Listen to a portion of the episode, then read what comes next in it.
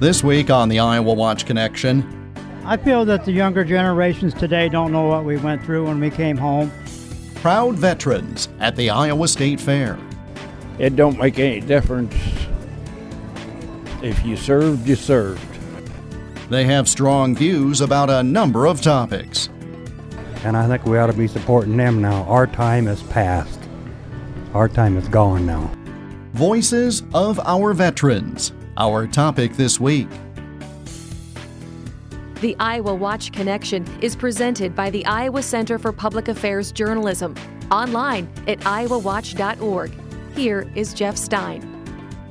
Veterans Day is a week away, traditionally held on November 11th. Iowa Watch is one of three sponsors of a special event this coming Thursday, November 9th in Iowa City, where Iowa veterans will share their true stories. We'll tell you more about that later in this program, but with that event and Veterans Day both upcoming, we thought it was a good time to hear some voices of veterans we first brought you in August of this year. It came in conjunction with the annual Veterans Day at the Iowa State Fair. A number of veterans and others talked with Lyle Muller, Executive Director and Editor of the Iowa Center for Public Affairs Journalism, at the fair that day. Foreign Wars, Post 7224 from Shenandoah. It's Monday, August 14th, 2017, at the Iowa State Fair, and the theme that day is honoring veterans. There's a parade, and then Iowans who served in the military spend the day walking around the fairgrounds getting thanked for their service. Lloyd Querry, an 81 year old Army veteran from West Des Moines who served in 1954 through 1957 in Germany and then Paris, is asked, What does it mean to show support for veterans? I think the main thing, especially these millennials, they should show more respect to some of the old uh, the old guys. Not necessarily me. There's a lot of them older than I am. Okay, so I, I think it would be, yeah, respect is the main thing. Others on this particular day say much the same thing, at least for the most part. National polling indicates that Americans in general hold military veterans in high esteem. One of every three said in a 2013 Pew Charitable Trust poll that people in the armed services contribute a lot to society's well being. The Pew Center pointed out that that rate, specifically 78%, was down slightly from 84% four years earlier. Still, veterans Iowa Watch spoke with said they wonder if some Iowans respect what military veterans did when serving their country. Again, here's Lloyd Querry. The millennials, they, they couldn't, half of them don't know we're, we're in any kind of a situation, okay? And, and maybe that's not their fault. Uh, maybe it's their parents' fault. But uh, yeah, you can ask them, you know, uh, what's going on in Afghanistan or Iraq. There's a lot of them that couldn't answer your questions. So, uh, no, it's it, they need to be educated, in my opinion. Okay, uh, watch more news shows, and, uh, and they don't like to do that. So, it sounds like I'm pecking on millennials, but but I think they need some help getting educated and showing some respect. A note about this report AARP Iowa, a fall 2017 sponsor of the Iowa Watch Connection radio program, played a role in the fair's Veterans Day, and Iowa Watch promoted a November veterans related event that AARP Iowa is supporting.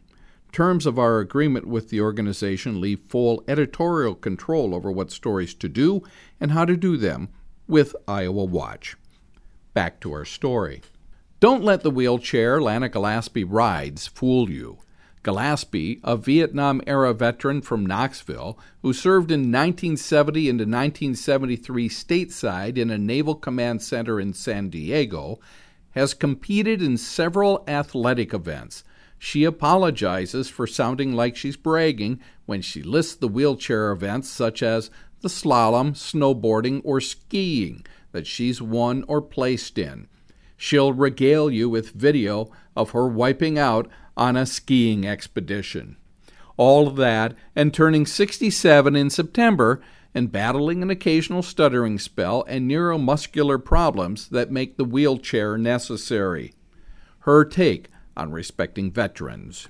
One thing I've noticed is the di- d- depending on the era that you served, whether it was combat or not combat, you get treated differently. How so? Um, some of the earlier veterans, other than maybe World War II, um, aren't as recognized, and some programs are only for certain era veterans, which I disagree with. A veteran is a veteran no matter when you served or how you served. Mainly just some of the things that I'm involved in, they only want, you know, like maybe Iraq veterans and, or, and I think that's, I think that's doing a disservice to the other veterans. Well, freedom is not free. That's Joe Stutler, a Desert Storm veteran from Marion, Iowa, celebrating his 53rd birthday in September. And regardless of what's going on in the world, whether it, we're at wartime, peacetime, or whatever, whether you agree with any particular action or, or disagree with it, we still need a strong national defense to, um, to protect ourselves both abroad and home. You know, support and defend the Constitution of the United States against all enemies, foreign and domestic. Um, you know, we're we are the folks that are willing, you know, and have signed the blank check, payable in, you know, with our lives to we the people. Um, if you need us, we're there. Veteran services ranging from health care to help getting a job or housing are available from a variety of sources. The Department of Veterans Affairs on the federal level, the Iowa Department of Veterans at the state level, and various county Veterans Affairs offices. Iowa's Republican Governor Kim Reynolds says the state gives veterans services high priority. Well, it's been a priority of ours for a long time. We've helped with education, we help with uh, home ownership. We launched uh, a home based Iowa initiative that really says to our veterans that uh, Iowa welcomes you, especially as we were seeing a drawdown in our military. We wanted our men and women who have served to know that Iowa welcomes them with open arms. And we do that by not taxing their pension. We passed that in part of the legislation with the home based Iowa initiative. Iowa's Democratic 2nd District Congressman Dave Loebsack says government has a role in supporting veterans, but Iowans can influence that. Well, whether a whether it's a Democrat or a Republican or somebody who's neither one, ask that person what they think about our veterans and how that person is either supporting our veterans or plans to support our veterans, whether it's a state level, whether it's Congress, congressional race, whatever put them on the spot and ask them that directly. That's what's really important, I think. What are you doing to support veterans? Well, you know, we did just pass legislation to try to cut down on some of the wait times, put some more resources into the VA. I think in Iowa, for the most part, we do a pretty darn good job, whether it's our two centers in Des Moines and, and Iowa City, or whether it's the community based outpatient clinics that we have around the state of Iowa. It would be wrong to suggest that all Iowa veterans Iowa Watch talked with are necessarily seeking a hearty thanks or veteran services. Rachel Brown, a 33 year old Navy veteran from Waukee who served in 2006 to 2012 in the Western Pacific Ocean and Mediterranean Sea, is happy to move on. When people say like they support the veterans and what can they do, sometimes I'm not so sure like how to respond to that because just from being in the service, I'm maybe it's just kind of made me like more independent and I don't want to feel like I'm dependent or not it's kind of like someone's like burden or anything like oh I, I need to do something for them because they're a veteran and remember Lloyd Querry, the West Des Moines Army veteran from the peacetime 1950s who opened this report? The bottom line for him is that he's glad he served. You know, I told somebody a while back if I was a little younger, I'd if I, they needed me, I'd probably try it again. So I had great service. You know, I, I was a lot better off than most people. Some of those benefits I get probably didn't deserve compared to some of the people. You know, because my duty was most of us in Earth France and uh, having too tough a duty over there. One era in recent U.S. history, though, deserves another look. That's in our next segment. Now, information about the special event I mentioned at the beginning of this program. Iowa Watch, along with AARP Iowa and Iowa Public Radio, will be presenting Roll Call Veterans Share Their True Stories. It's a live storytelling event in which you'll hear U.S. military veterans from various walks of life and experiences tell their stories in entertaining, thoughtful ways. It will be held this Thursday, November 9th at 7 p.m. at Old Brick, 26 East Market Street in Iowa City. We hope you'll join us, and as always, for more information about Iowa Watch and its events and reporting, go to iowawatch.org.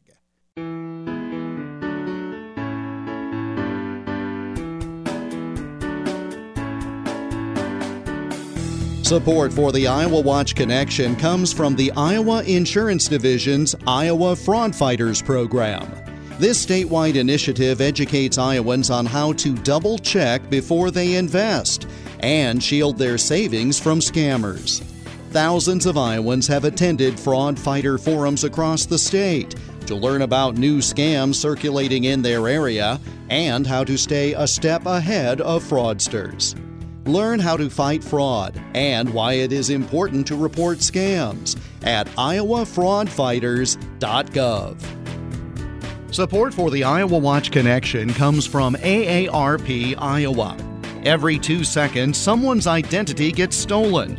That's why AARP launched the Fraud Watch Network to arm people of all ages with the tools they need to spot and avoid scams. Learn how to protect yourself at aarp.org slash fraud watch network. That's aarp.org slash fraud watch network. The Iowa Watch Connection radio program is part of a statewide audience engagement project organized by the Iowa Center for Public Affairs Journalism, an independent, nonprofit, nonpartisan news organization. The center is dedicated to producing high quality investigative and community affairs journalism in Iowa, while also training journalism students to do this work at a high ethical level. The center is found online at iowawatch.org. Welcome back to the Iowa Watch Connection. I'm Jeff Stein. War in Southeast Asia from the 1950s until 1975 was not defined by tradition. Though it was a war between communist North Vietnam and capitalist South Vietnam, several enemies existed. Around 115,000 Iowa men and women served in the Vietnam War. The Sullivan Brothers Iowa Veterans Museum in Waterloo reports that 869 of those lost their lives. Iowa Watch's Lyle Muller spoke with Vietnam veterans about that passage of time and what they think now of their service. Robert Boyd spent 15 and a half months in Vietnam. He calls Carroll, Iowa his home, although he likes to travel. An Army veteran who served from January 1968 until August 1969, he knows new generations have come since that unpopular war ended after the 1975 fall of Saigon. I feel that the younger generations today don't know what we went through when we came home. It was uh, a challenging to try to find a job.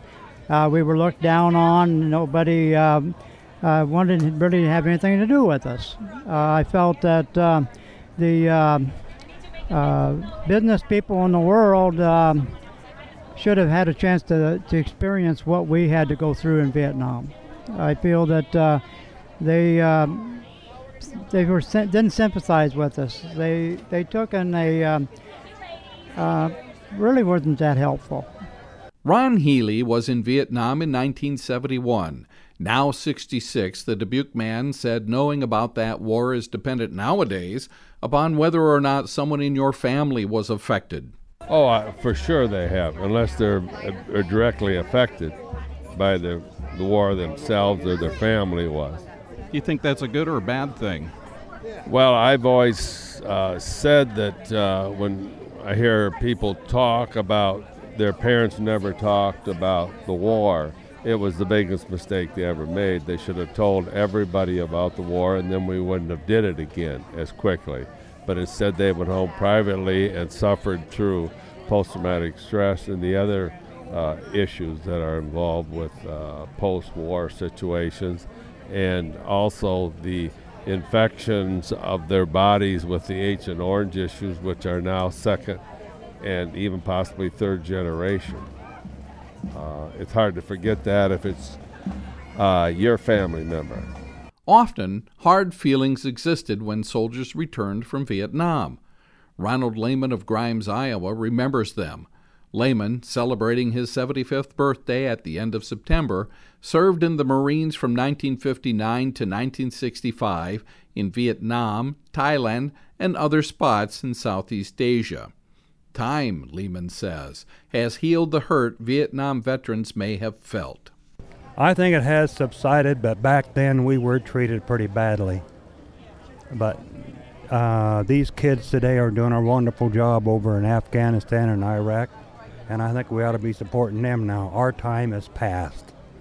Our time is gone now. Lingering health problems for many Vietnam era veterans come from the use of Agent Orange, the defoliant chemical the U.S. military used to destroy forests that harbored North Vietnamese and Viet Cong fighters. Besides heavily damaging the environment, the chemical became linked to cancers among those exposed to it, including U.S. soldiers. But Bruce Montis, a Waukee Marie veteran, 61 at the end of September, and who served stateside in 1974 to 1976, said those who remained in the United States dealt with health issues too. Right now, there's the support services are lacking, especially for you know Vietnam veterans. They there isn't much much that we can do. They, they, they, they can do for us. There's a lot of room to room to improve. Are you talking about at the federal level or the state level? Uh, both. The, the, the state ha- state does have some uh, uh, bene- benefits that uh, Vietnam veterans can partake of, but the federal level is just, I mean, Vietnam veterans, especially Marines that were in uh, Camp Lejeune. Uh, I've been fighting since 2006 for disability for Camp Lejeune contaminated water, and it's still haven't gotten anything for it. Once they were young. But Robert Boyd, the Carroll Army veteran at the top of this segment, brings up another inevitable fact. As years pass, soldiers from the Vietnam era will pass as well. They have assumed the role Korean War and World War II veterans have handed them that of the fading soldier. Vietnam veterans, uh, especially, um, are uh, coming to the point now where we're on top of the list uh, with World War II and World War One veterans are passing away. Uh, I do believe that uh, Iowa supports the um, the uh, soldiers' uh, place out for burial, and I just I just feel that that the state of Iowa has really been forward in helping the veterans. We saved one story with which to end today's report. Earl Mefford is one of two members of American Legion Post 83 in Hedrick, Iowa, who can say they were in World War II.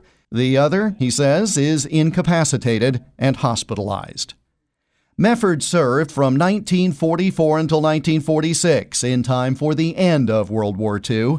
His 94th birthday is coming up at the beginning of October, a milestone, but also another notice that he, like others from that war, are leaving us. His service started in June of 1944. Anyone knowing about World War II history knows the Normandy invasion was in that very month. He missed the invasion, but only barely. Iowa Watch's Lyle Muller spoke with him this week. I, I haven't been able to ever get any medical. Couldn't, couldn't even get signed up. Why is that? Because it was World War II in a different era? No. I sold a farm and they said I had too much money. Earl Mefford makes the same call as other veterans when it comes to supporting those who did military service, keep available services that help them function in society, and let veterans know they exist. Well, uh, we've got plenty of veterans that probably need it a lot worse than I do as far as that goes. And that's the ones that should be taken care of. These boys at Knoxville and Des Moines Vets Hospital and the like, they need all the support they can get. Mefford got a first hand look at the carnage in France one week after D Day in 1944. He arrived that next week from England with his army unit. Here's how he explains going from living in the United States to ending up in war torn France. Well, I got one of them letters that said, Your friends and neighbors have selected you. In other words, the draft. Uh, I spent a little time in training, and I don't know. I don't talk much about the war as far as that goes. Can you share anything about what it was like in France when you landed there? Pretty rough for a while. I'm not going to say more about it. As you might imagine, Mefford said he fears that coming generations will forget the lessons of World War II a conflict that started in 1939, drew the United States in after the December 7, 1941 attack on Pearl Harbor, and ended in 1945 after the fall of Berlin and the U.S. atomic bomb attacks on Japan. More than 30 countries were involved in the war. Estimates have more than 60 million people worldwide dying. They included Holocaust victims, countless civilians caught in crossfire or dying of things such as disease and famine, in addition to those atomic bomb victims. And of course, the troops. 419,000 Americans died as the result of World War II. There's that possibility, yes, because I think in our Legion post, I'm the oldest and longest member. I think there's only one other member that I know of that's a member, but he is not active anymore. He's in nursing home, out of it. But uh, no, World War II and these other war veterans, it don't make any difference. If you served, you served. I'm Lyle Muller for the Iowa Watch Connection. And that brings us to the close of this week's program. We're back again next week at this same time. I'm Jeff Stein. Thanks for joining us, and we hope you'll make the Iowa Watch Connection again next week. The Iowa Watch Connection is a copyrighted presentation of the Iowa Center for Public Affairs Journalism, which is solely responsible for its content. For more information about the center, including how you can contribute so high quality investigative and community affairs journalism and student training can continue, go online, iowawatch.org.